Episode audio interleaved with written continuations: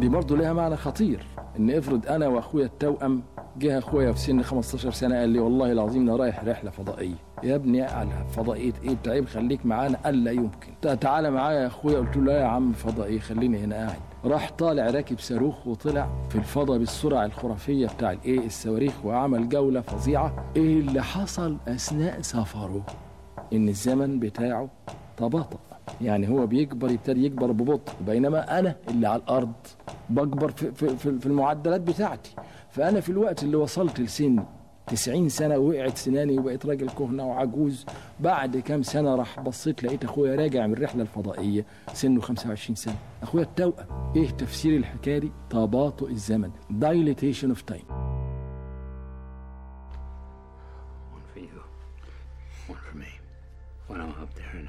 In or, or traveling near the speed of light, time's gonna change for me. And it's gonna run more slowly. By the time I get back, we, we might even be the same age. Five, main engine start. Four, three, two,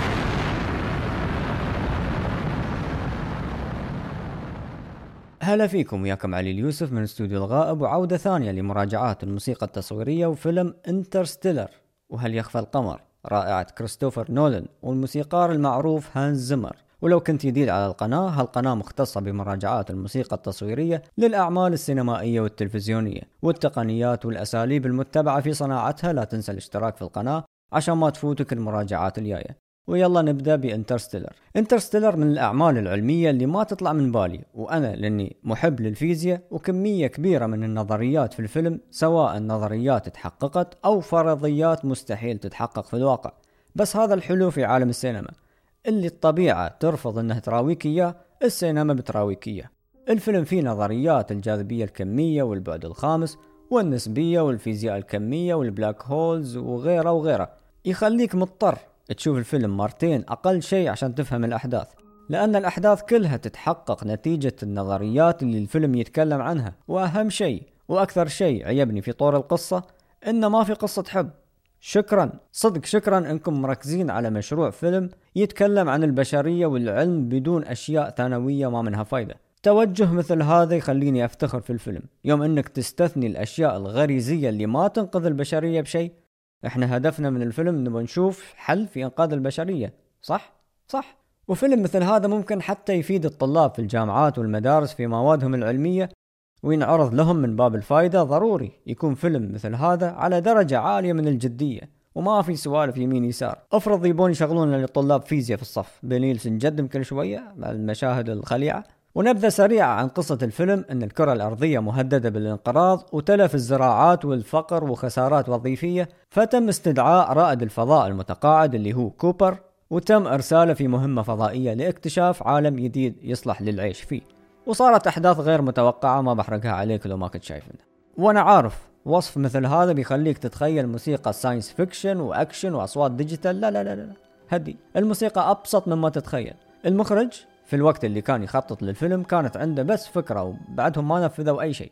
اتصال لهانز زمر. ألو هانز شو تقدر تسمعني موسيقى لفراق أبو لبنته ما أدري ولده؟ okay يلا bye. تشك بس. ولا شرح له القصة ولا روى مشهد ولا أعطاه مثال.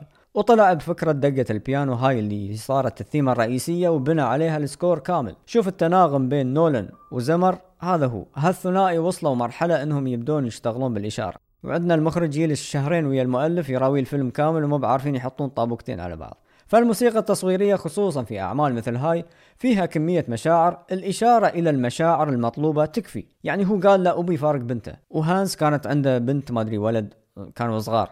ويكفي يحط نفسه في الموقف ويحس وإذا تشتغل. هذا مثال حي إنه يكون المؤلف مؤلف من داخل من هني تطلع. مو بتطبيق قواعد موسيقية وخلاص. وهذا يخليني ابى أتكلم عن الانطباع الأول في أولى المشاهد قبل لا تشتد الأحداث وتدخل في عمق النظريات والعلوم والأمور هاي كلها. بس قبل كل شيء لازم نلتفت إن الفيلم معظمه في الفضاء. وأنت عارف إن الصوت ما ينتقل في الفضاء لأنه ما في حيز ينقل الموجات الصوتية مثل الماء والغاز وغيره. حط هالنقطة في بالك وأنت تسمع ال score وايد مهمة بنتكلم عنها بعدين. هل هانز يحاول يصنع صوت للفضاء اللي ما في صوت؟ ولو تخيلنا إن الفضاء فيه موسيقى كم نسبة تناسب الموسيقى اللي مصنوعة للفيلم مع الفضاء؟ بنرجع للنقطة هاي. خلونا نفصل الموسيقى الحين بما أن قلنا أن الفضاء هدوء ومكان بعيد ومسافات فلكية مهولة إحنا محتاجين شيئين في الموسيقى الهدوء والأصوات التصاعدية اللي تحسسك بعظمة وضخامة الحيز اللي أنت جالس تصعد له. لاحظ صعود المركبة الفضائية وعندك أصوات تصاعدية.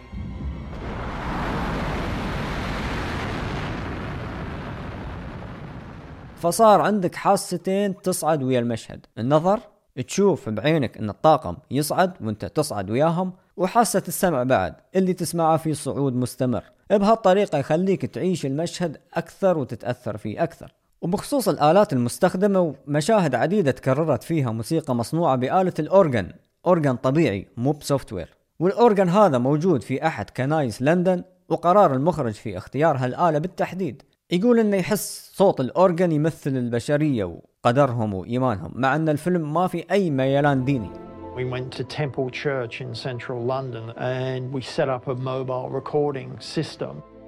They really wanted to use the church organ. And I also made the case very strongly for some feeling of religiosity to it, even though the, the film isn't religious, but that the organ, the architecture of cathedrals and all the rest, they represent mankind's attempt to portray. التأليف الموسيقي اللي هو تأليف النوتات أو الميوزك شيت طبعا بأيادي هانز زمر بس تم عزفها على يد عازف الأورجن روجر ساير We got plenty of magic in Roger.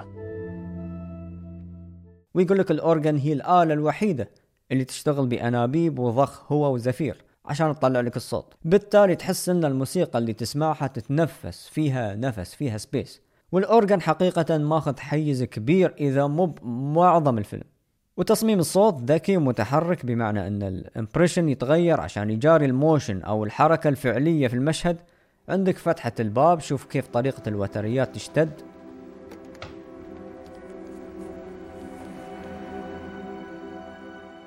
وفي وسط الشد وال tension والطاقم عالق في كوكب مو بقادر يرجع والدقيقة على هالكوكب تساوي سنين من توقيت الأرض. tension عجيب من الموسيقى على توتر شديد مثل هذا وطريقة العزف اللي تحس النوتات فيها تصعد بلا توقف.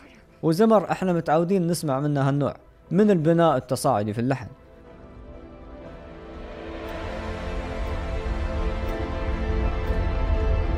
Brand Doyle back to the Ranger now. We're not والتكنيك هذا شفناه بقوة وإتقان أكثر في فيلم دنكرك بس في دنكرك هو مستخدم حيلة موسيقية مختلفة بنتكلم عنها إن شاء الله في حلقة ثانية. وال tension اللي جالس أكلمك عنه ترى ما يشكل إلا جزء بسيط من الفيلم.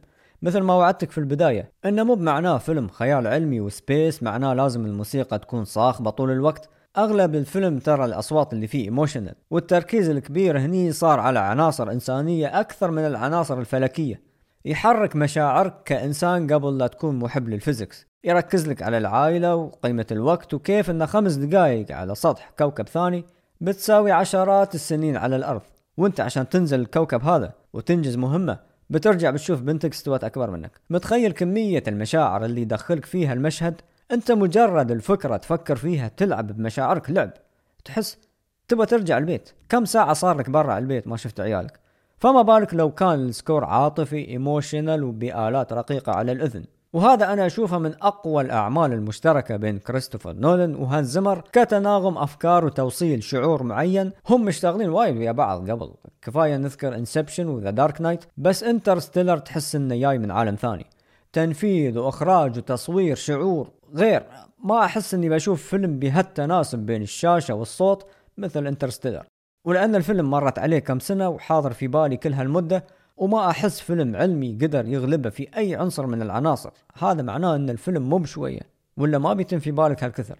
بس في نفس الوقت أقول ما بتسرع في إني أقول هالشيء لأن هالسنة نزل فيلم أوبنهايمر بعد لكريستوفر نولان. ولو تحسبها أوبنهايمر بعد فيه طابع إنساني. ما شفته للحين بس لازم أشوفه وأسوي عنه مراجعة.